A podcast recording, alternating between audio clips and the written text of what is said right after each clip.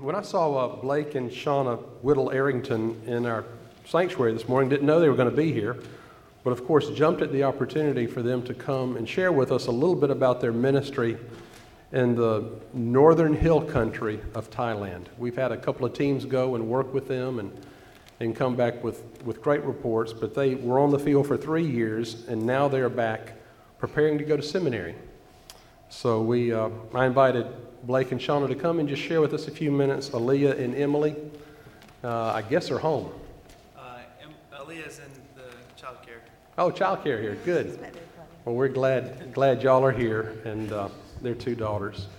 So, share with us a little bit about your ministry in Thailand, and you've been on our prayer list for three years, and we just want, want an update about how God has worked there and, and what you've seen happen.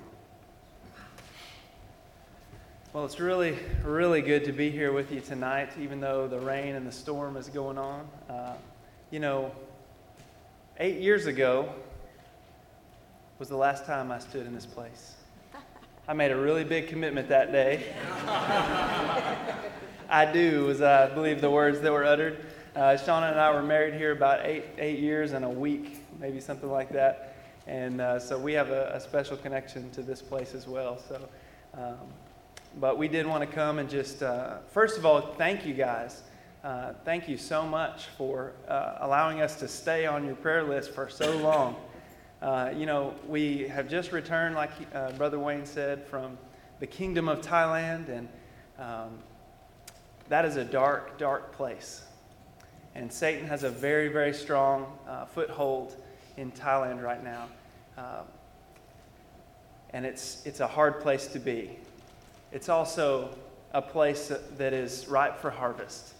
And uh, God has a plan and is moving in that place.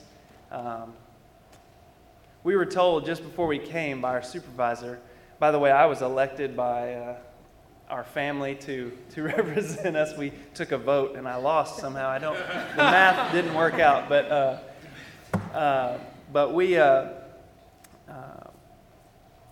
we, we were told by our supervisor before coming out that uh, not to expect to see uh, conversions or see people come to know the Lord. Uh, we just needed to come and be ready to plug away and build relationships and love on the people and share with them as best we could. But um, you know what? God had other, another idea for us, and uh, we were so so thankful to be able to to arrive in Thailand just at harvest.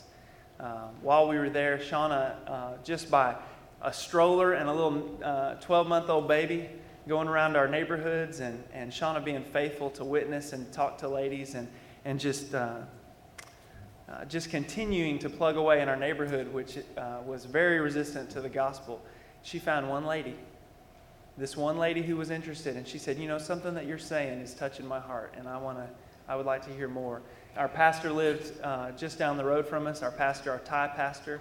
And uh, Shauna began uh, working with his wife to go and visit her and talk to her. Um, and, uh, you know, today, because of Shauna's faithfulness and the Lord's moving in that woman's heart, there are, I mean, how many ladies now? What do you think? 15. About 15, 15 or 20 ladies that are meeting in a neighboring village from where we lived, and they are worshiping Jesus Christ. Amen. And they are baptized believers. And, uh, Praise God. Praise God. He, he was so good, and, and uh, he, he was what those ladies needed, and, and uh, that was just an amazing thing. And, and it really was a great example to the, the Thai Christians that were in that community, just the, the few Thai Christians in that community, to see that it can happen, that the Holy Spirit can move in people's lives and change lives. And, uh, and so it was just a great testament to the Lord. And so we thank God for that. Uh, we, uh, I also worked in a small church plant that was about an hour away up in the hill tribe, up in the hills of, of uh, where we lived. We lived in a valley and we had to travel through the mountains about an hour. And uh, that church plant, uh, within a year of, of me uh, continuing to go there, our team had been going there for about seven years and had about, about seven Christians that, that loved the Lord and would continue to come on a weekly basis and uh, but hadn't seen hadn't seen anybody new come in a while, and uh, one man came one day and said, "I'm interested in what you're talking about. I'm interested in the story of God." and so we, we went, and in talking with him, we went to his house and we talked with him, and his, his, uh, it turned out it wasn't just him. He had shared with his wife, and his wife said, uh, I agree. I want, to be, I want to be in the family of God. And so um, that night, that day, uh, turned into evening, we built a, uh, a small baptistry underneath their home that, that was on stilts their small bamboo hut on stilts, and we built a baptistry out of a blue tarp with logs and rocks and some water, and we baptized their whole family uh, father, uh, mother, daughter, and son. And, and uh, four new souls come, came into the kingdom of God that day. And we were just so thankful to the Lord for his moving and, and just showing us his faithfulness to change people's hearts. You know, it was just so exciting to see those things happen. And, and I wanted to bring that report to you and tell you that God is moving in, the, in that place. Um, but it's not without its darkness. And, and Shauna and I definitely had our share of darkness there. When we moved there, there were uh, two spirit houses in our, in our yard. What's a spirit house? A spirit house is a, a small uh, model of a house, really. Uh, it, sometimes they're very ornate and they have uh, jewels or mirrors or things like that that are just make them look pretty and things. But you know what? They have monks come and they invite demons to live in those small houses okay? And they're on our, on our property where we have rented and we're living. Uh, they have invited Satan to come and to live in that place. And there's nothing more that he wants than to just be invited, right? So, a year into our time there, um, about six months, we hadn't been sleeping. We had been having crazy dreams uh, Aaliyah was just off the wall. I mean, it was really hard to manage. Our marriage was strained. I mean, when you're not sleeping, uh, when you're not sleeping good at night and you're stressed, it's hard. And uh, we just were just fighting this, this, this thing that we didn't know what it was. And one day, I don't know, it was through Shauna's Bible study, she came to me and said, You know, this is spiritual warfare. This, this whole thing is spiritual warfare, and that's what we're dealing with. And uh, when she said that, the light clicked, the light bulb clicked on in my head, and I realized what we were dealing with. You know, we are, uh, that, that spiritual battle the Bible talks about, the spiritual battle between the forces of good and the forces of evil, the forces of God and the forces of the, of the devil, uh, fighting against one another. And uh, we were caught right in the middle because our landlord had invited demons to live in this place. And so Shauna and I went around to our home went around our home. We prayed. We prayer walked our house. We went into each room. Uh, we sang songs of praise to God, and we told the Lord that uh, this we claim this territory for you. This is the, the territory of Jesus Christ and, and no other.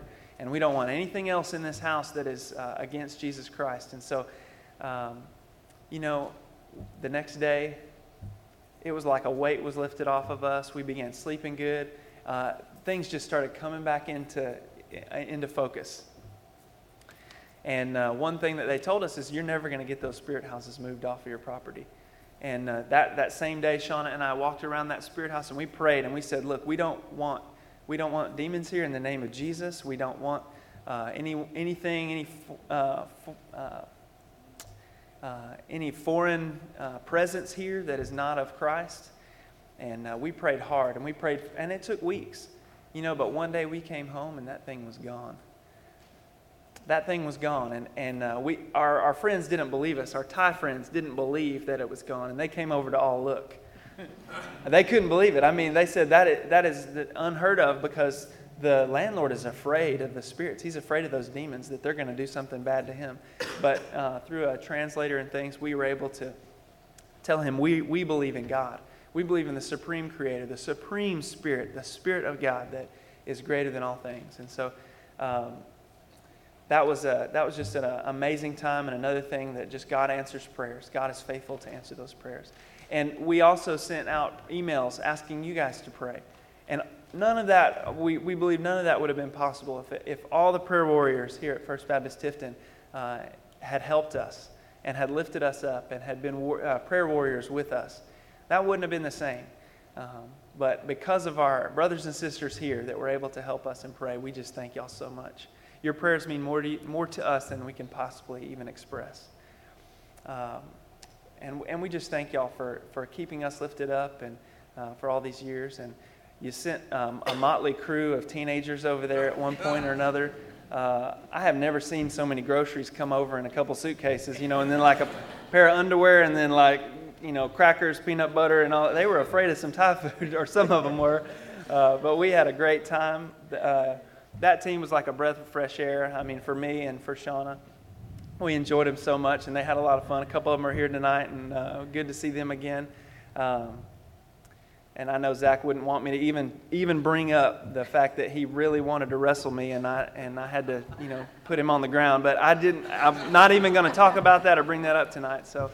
Um, and we thank you for your, uh, your the financial support uh, because none of none of our, our time there would have been possible without that either. I mean, uh, we, you got to buy bread and milk, which for us, our case was about an hour away when we first got there. Uh, and I have to drink milk. I just love milk. So, uh, but uh, we thank you so much for your financial support. You guys are, uh, are faithful supporters of our cooperative program of the Southern Baptist Convention, uh, where all churches in the Southern Baptist Convention get to contribute to one big pot, and that money, a good portion of that money, goes overseas, as well as the Lottie Moon Christmas offering. That money is so important. You have no idea what a weight that lifts off of missionaries overseas to, uh, to just know that we're taken care of and that our, our Southern Baptist churches are there to support us and, and take care of us, especially in this financial hard crunch time. I mean, IMB was hit just like everybody.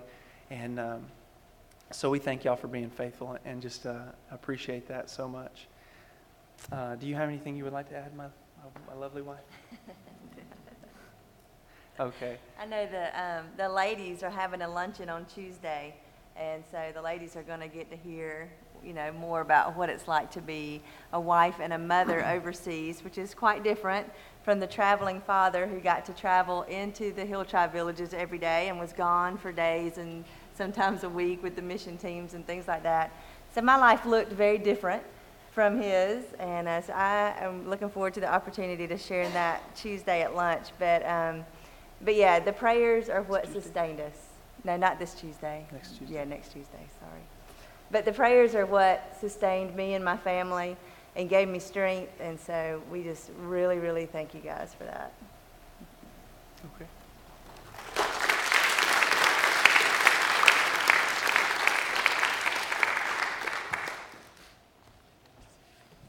That's a tough act to follow. Um, stand with me, please, and let's sing hymn number 238, Breathe on Me.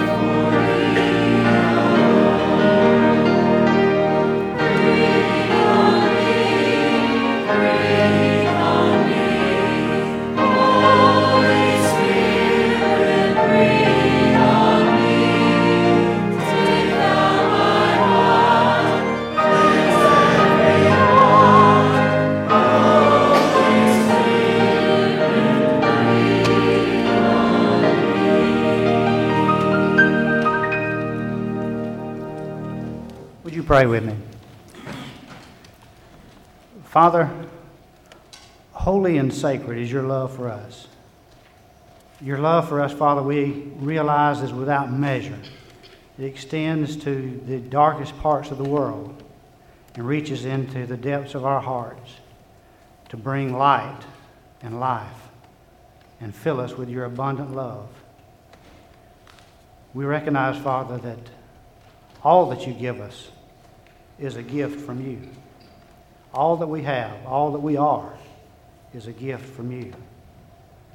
And we praise you, Father, for the blessings that you pour out upon us daily the showers of rain and the showers of love that we experience daily in our life.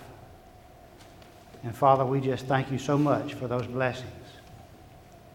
We thank you, Father, for the gift of material things that helps us sustain our physical bodies and our lives here in this world.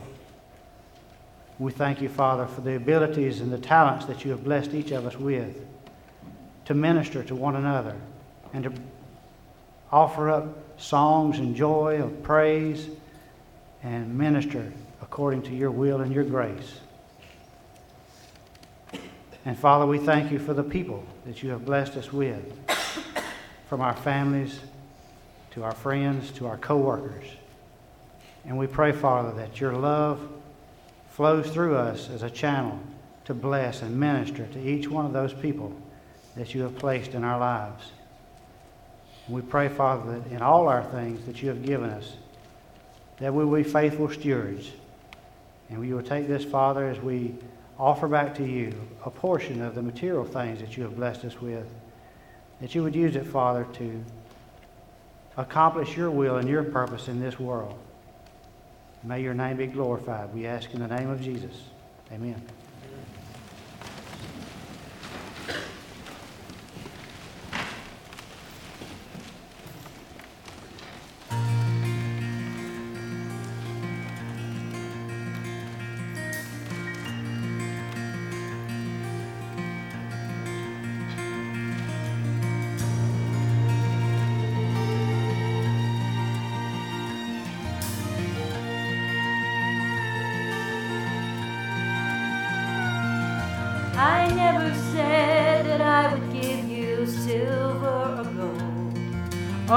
You would never feel the fire or shiver in the cold.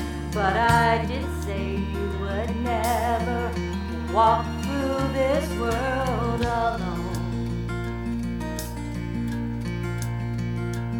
And I did say, don't make this world your own. I never find you in the night, or the loneliness was something you never have to fight. But I did say that I'd be right there by your side. Mm. And I did say I'd always help you. But you know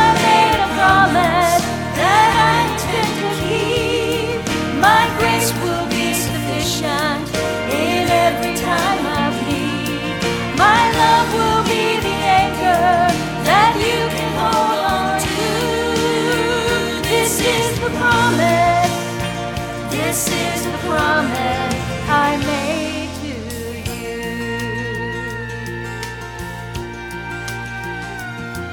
I never said that friends would never turn their backs on you, or that the world around you wouldn't see you as a fool. But I did say, like me, you'll surely be despised. I did say, my ways confound the wise. I didn't say you never taste the bitter taste of death or have to walk through chilly Jordan to enter into rest. But I did say I'd be waiting right on the other side.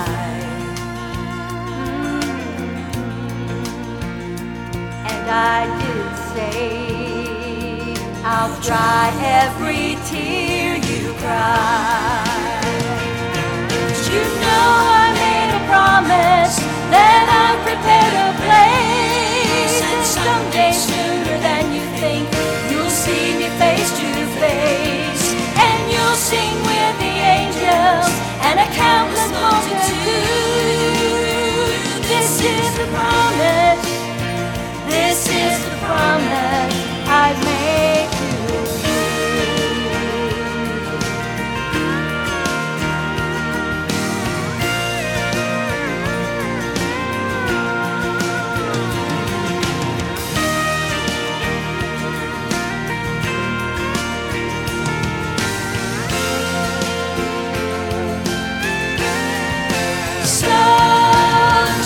Keep on walking and don't turn to the right. And in the midst of darkness, let this be your light. That hell can't separate us, and we're gonna make it through. This is the promise. This is the promise I've made you. Oh, this is the promise. This is the promise I've made to you.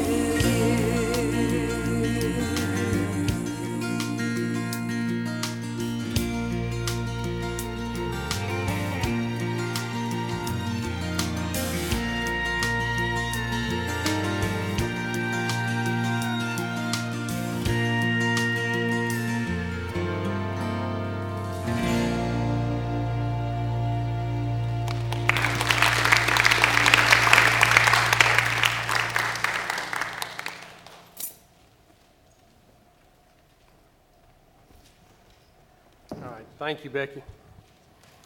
Well, all this ties in beautifully to what I'm to say tonight, which I guess should come as no surprise if God is in this.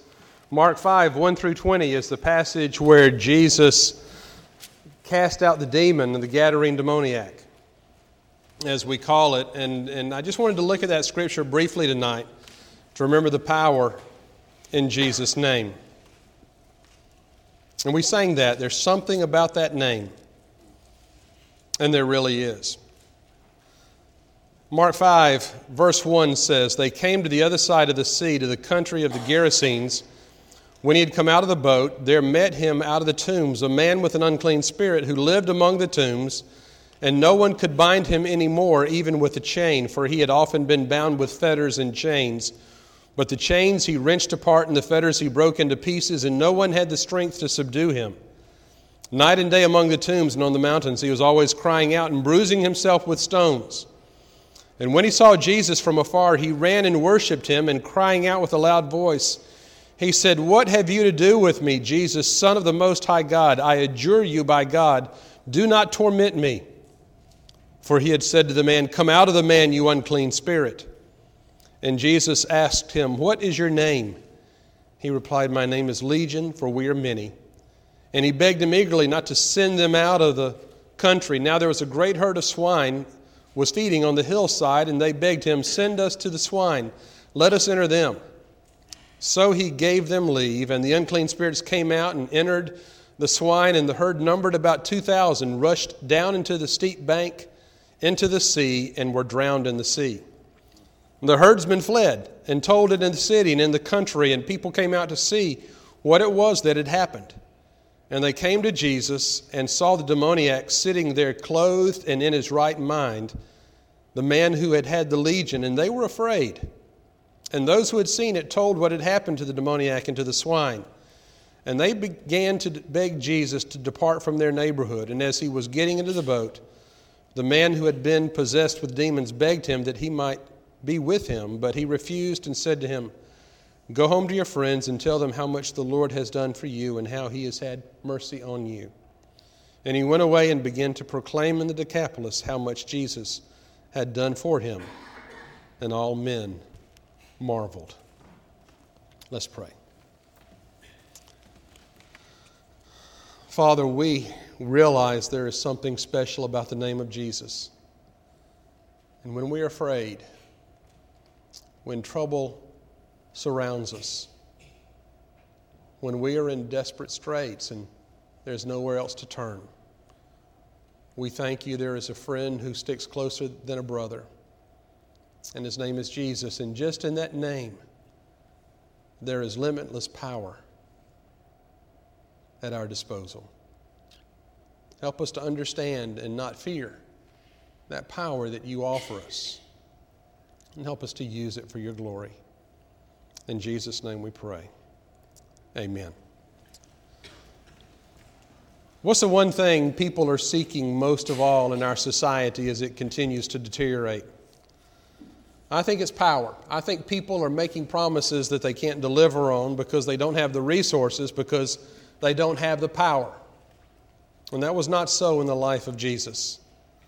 In Mark 5, Jesus confronts demonism head on, and apparently Blake and Shauna saw it every day just about where they lived.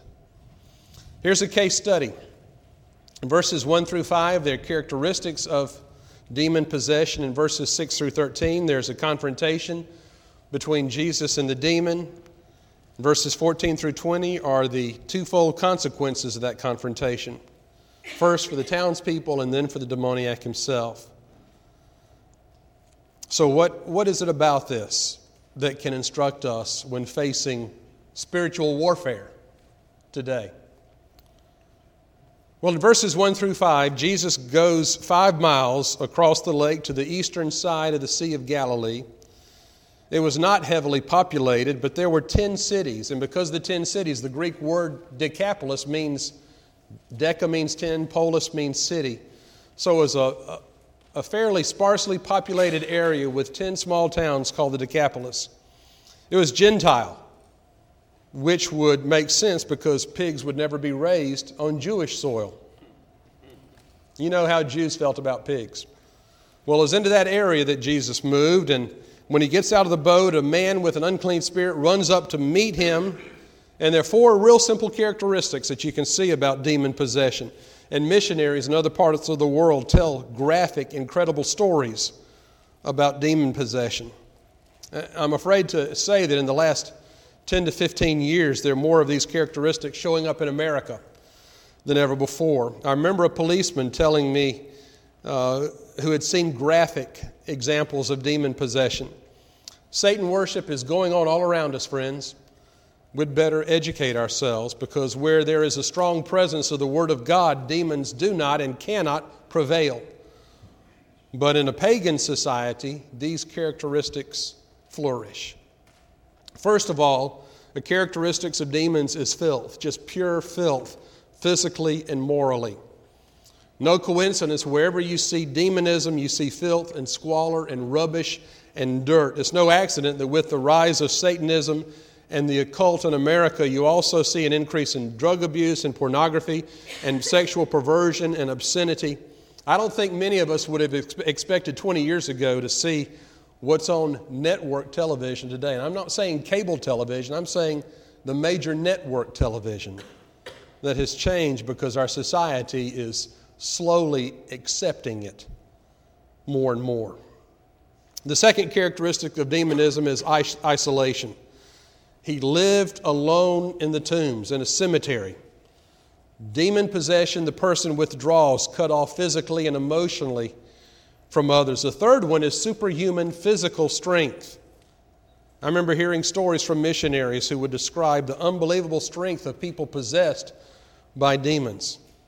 Here in the biblical account, no one could bind this man, not even with chains. He tore them apart, he broke the irons that were on his feet. They tried to restrain him, but they gave up because it was just impossible. Not for lack of their effort, but because of his superhuman ability. Finally, there's self destruction. Night and day, not only did this man cry out among the tombs, but it says he, he cut himself and he bruised himself with stones, wandering around, just crying out. You know, Satan's not stupid. He does not go for people at the bottom of the pile, he goes for people at the top. He goes after people who are making a difference for the kingdom of God. he goes for people who could be good and useful tools in his evil hands to accomplish his purposes. I remember very graphically a story of a man flying on an airplane, and he was sitting next to a picture who had, uh, sitting next to a man who had pictures of Billy Graham and, and uh, Mother Teresa and, and other evangelists, Christians, preachers, teachers. And the man sitting next to him said, Are you praying for those people? And the other man admitted, he said, Oh no. He said, I believe in Satan. I'm praying against them. I'm praying that some, something will come against them. Friends, that's the power of Satan that's out there attacking Christians. But Jesus arrives. And there's several things that happen here between Jesus and the demoniac. First, the man knew Jesus' presence at a distance, and he ran and fell on his knees because he recognized the power of God. The name of Jesus is the only name that has power over the demon that will shut his mouth. So he said at the top of his voice, What have you to do with me, Jesus, Son of the Most High God? They recognized Jesus, they recognized his deity. A lot of intelligent people don't have a clue as to who Jesus is, but no demon on the face of the planet is dark on that subject. The disciples in Mark are slow to catch on to who Jesus is, but the demons, whenever they appear in the story, always address Jesus in terms of his deity. They know immediately who he is. And he, he said, Swear to God you won't torture me. But Jesus said, Come out, you evil spirit. Come out of this man. Demons are afraid of their final doom. They're asking to come out because they do not want to be extinguished. They know what their ultimate destination is. And finally, Jesus says, What is your name? And that's significant because remember in the Bible, a name of someone is not just an appellation, it's not just a title. A name is the character of that person, it's who that person is, all wrapped up in letters. So when Jesus is asking for the name of this demoniac, and the demoniac gives him his name, Jesus immediately has power over him. He says, My name is Legion. A legion was a Roman army with about 6,000 soldiers, 1,200 horsemen, technical specialists who accompanied the whole regiment, so it was thousands of soldiers. My name is Legion. I used to think that was just a thousand, but it's more than that. For we are many. Multiple personalities. The change between persons. It's difficult to tell who's talking. Is it the man here or is it the demon? But now Jesus knows his name, he has control over him. And that's the final thing here. Jesus is in control. You might need this someday. He gave them permission to leave the man, and only then did the evil spirits come out and go into the pigs. And the herd of about 2,000 rushed down the steep bank into the lake and were drowned. Now, as I've mentioned before, I have, I have heard this is the first instance of deviled ham in the Bible. It's also an example of, I'm not through. It's also an example of suicide. And I thought of this one. It's also an example of uh, where the swine flew just not very far and not very well. So, where are the consequences? Did the townspeople come out and praise Jesus for saving their demoniac friend who had been in and out of the tombs for years? Did they come out and say, Praise the Lord, what a blessing you are to our community? Here's the man that we had no control over to, to help, and here's the man who cured him. Let's praise him and make him our leader. No. Those tending to the pigs ran off to the town and told them what happened, and the people, I think, in town must have thought these pig herders must think we're idiots. They've gone and sold those 2,000 pigs somewhere. So they came out to investigate. In verse 10, it says, When they saw Jesus and they saw the man that had been possessed by the legion of demons sitting there dressed and in his right mind, it says, in verse 15, they were afraid. And the word for fear there means filled with awe, awestruck. It was awesome. Those who had seen it told the townspeople what had happened to the demon possessed man, and they were filled with awe. But when they heard about their beloved pigs, they asked Jesus to leave because pigs were more important than people to them. They're not really concerned about the soul of this man. They're more concerned about the swine because it hit them in their pocketbooks. Whenever you see conflict between the welfare of an individual versus the wealth of many, the wealth of many will always take precedence over the welfare of the one. Sadly, that's the way it is. So, what about the demoniac? In verses 18 and 20, Jesus is getting into the boat to leave, and the man who had been demon possessed begs to go with him, and Jesus says, You go home to your family and you tell them two things. You tell them what the Lord has done for you and how he has had mercy on you. So the man went away and he began to proclaim in all the Decapolis what Jesus had done for him, and all the people were amazed. What I want you to see here is the power of God at work, as Blake and Shauna have seen the power of God in conflict with the power of Satan. There is no comparison. Look at the before and after. Before, the demoniac was restless. After, he's sitting quietly. Before, he's naked. Afterwards, he's clothed. Before, he's out of control. Afterwards, he's in his right mind. No, such a transformation is impossible apart from the power of God impacting this man's life. Satan has power, yes, and we need to take it seriously. But don't ever forget, God's power is greater. You remember that verse? Greater is he that is in you than he that is in the world. I'll never, I also remember a story from my last church. The woman's name was Lucille. And she told me a story about on a, on a twisting mountain road and uh, they had a small car, she and her husband Ryland. And the car lost control on that winding mountain road, and she didn't know what to do but raise up her arms and shout the name Jesus. And somehow, miraculously, they regained control of the car and continued on their journey. Something similar happened to me and Susan. We were uh, driving back to seminary one winter and going through the mountains of Tennessee on the expressway. I had a little Mercury Capri. Do you remember the Capris in the 70s? And I had gotten a real cheap file cabinet for Christmas from my parents. And I had it tied onto the top of our car. Have you ever seen a small car with a file cabinet tied on top? It was, it was real attractive had a piece of plastic over it to keep it dry, but of course, after getting out of Atlanta, most of the plastic had blown off, and, and I guess the file cabinet was just flapping in the wind up there. But we got up into the mountains of Tennessee and hit some snow. Uh, it's pretty often up there. And my car started sliding, and Susan just out of the blue, Oh, Jesus, help us, help us, help us. And I was, you know, I was so startled, I jerked the wheel and really did lose control. If she had just warned, I said, she said, Don't you want me to cry out to Jesus? I said, Yes, just warn me when you're going to do it.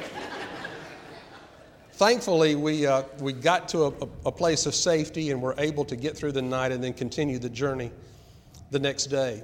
But, but I'll never forget that example of our car sliding and Susan calling out the name of Jesus and the power that is made manifest when you turn to Him in humility. I don't think we tap that resource often enough.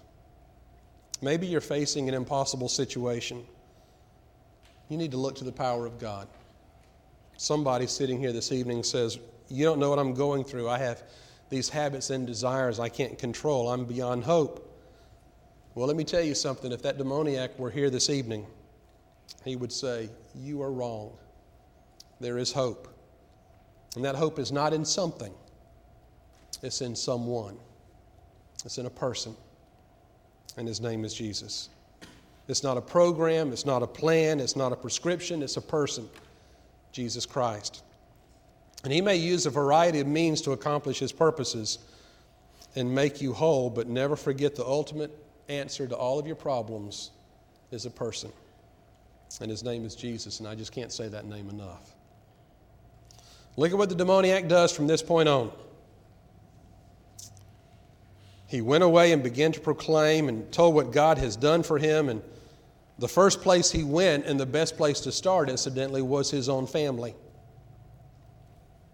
So this former demoniac becomes an evangelist. And he becomes the first evangelist to the Gentiles in the Decapolis, which was a whole 10 city territory. One man's obedience opens up 10 cities to the gospel of Jesus Christ. Just telling what Jesus had done for him. It's as simple as that. A lot of people reject Jesus, but this one man received him. It says in the beginning of John, He came to His own, but His own received Him not. Yet all who did receive Him, to those who believed in His name, He gave them power to become the children of God. And that, friends, is the only real kind of power worth having today. There's a story from World War II that's a perfect conclusion here. General Jonathan Wainwright was captured by the Japanese and held in a Manchurian concentration camp. And for years, he was so cruelly treated, he became a broken, crushed, hopeless, starving POW. When the Japanese surrendered and the war ended, a U.S. Army colonel was sent to the camp to announce to the general that, the, that Japan had been defeated, and this general was now free to take command of the concentration camp. Wainwright heard the news and he went to his quarters and he was confronted by some Japanese guards who began to mistreat and abuse him just as they had done in the past.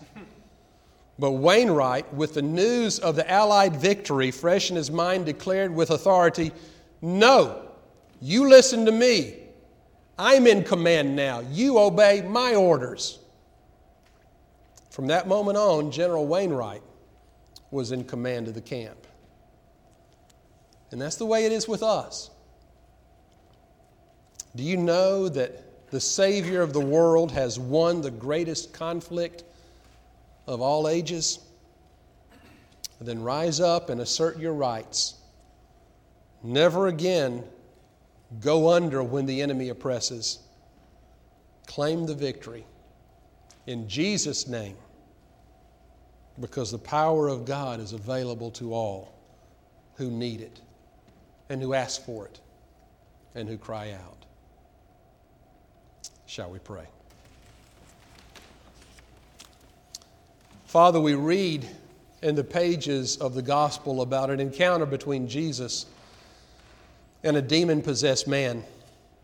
And we believe it and we see what happened. And then we hear Blake and Shauna talk about a spirit house right in their own front yard and, and what it did to them and how it affected them and how their prayers overcame it. So, Father, we know that same power that is, existed 2,000 years ago is still available today, and its power in the name of Jesus Christ, our Lord, the Son of God.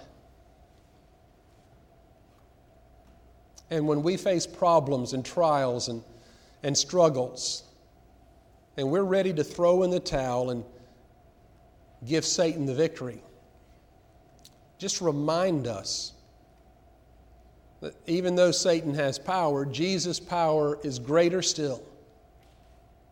There's power in his name, there's authority in his name.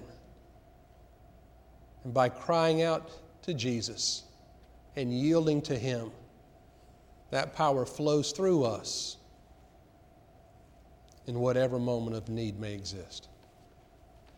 Thank you for not leaving us hopeless or helpless or powerless, but through the Holy Spirit giving us Jesus Christ, who is within us, whose power is always available if we will only turn to Him. For it's in His name we pray. Amen. 316, Jesus is tenderly calling. Notice Jesus, Jesus does not demand that you come, He does not stomp His foot and assert His rights over you, but He is quietly, tenderly loving you, calling you unto Himself. If you would like to respond, hymn 316, Jesus is tenderly calling. I'll be at the front to receive you. You come.